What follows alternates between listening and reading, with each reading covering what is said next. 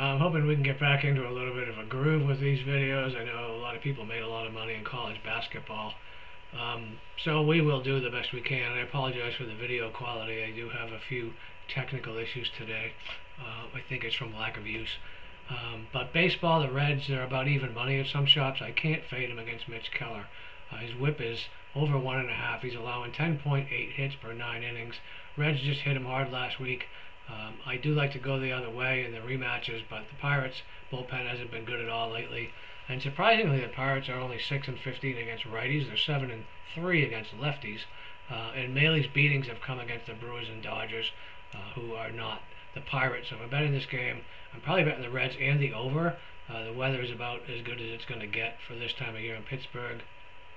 Uh, the Brewers and Corbin Burns only minus one forty-five to the Marlins. I like the fish here. In four of Lopez's six starts, he allowed zero runs. With that said, Burns has only allowed more than two earned runs once in six starts. So you have to like the under three for the first five innings.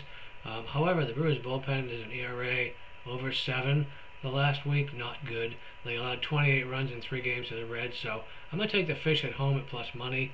Um, in Colorado, I know the Royals are one and seven against left-handed pitching, but Freeland did not get off to a good start in April at all. Uh, and his two recent wins were against Arizona and Cincinnati, games you'd expect him to win. Uh, the Rockies' pen over the last week, they've got a whip of one point nine. Uh, so that's just not backable. Greinke is quietly having a Greinke season. I think I'd split the Royals bet with the run line. Uh, and the run line shouldn't be that expensive because we've got such a high total.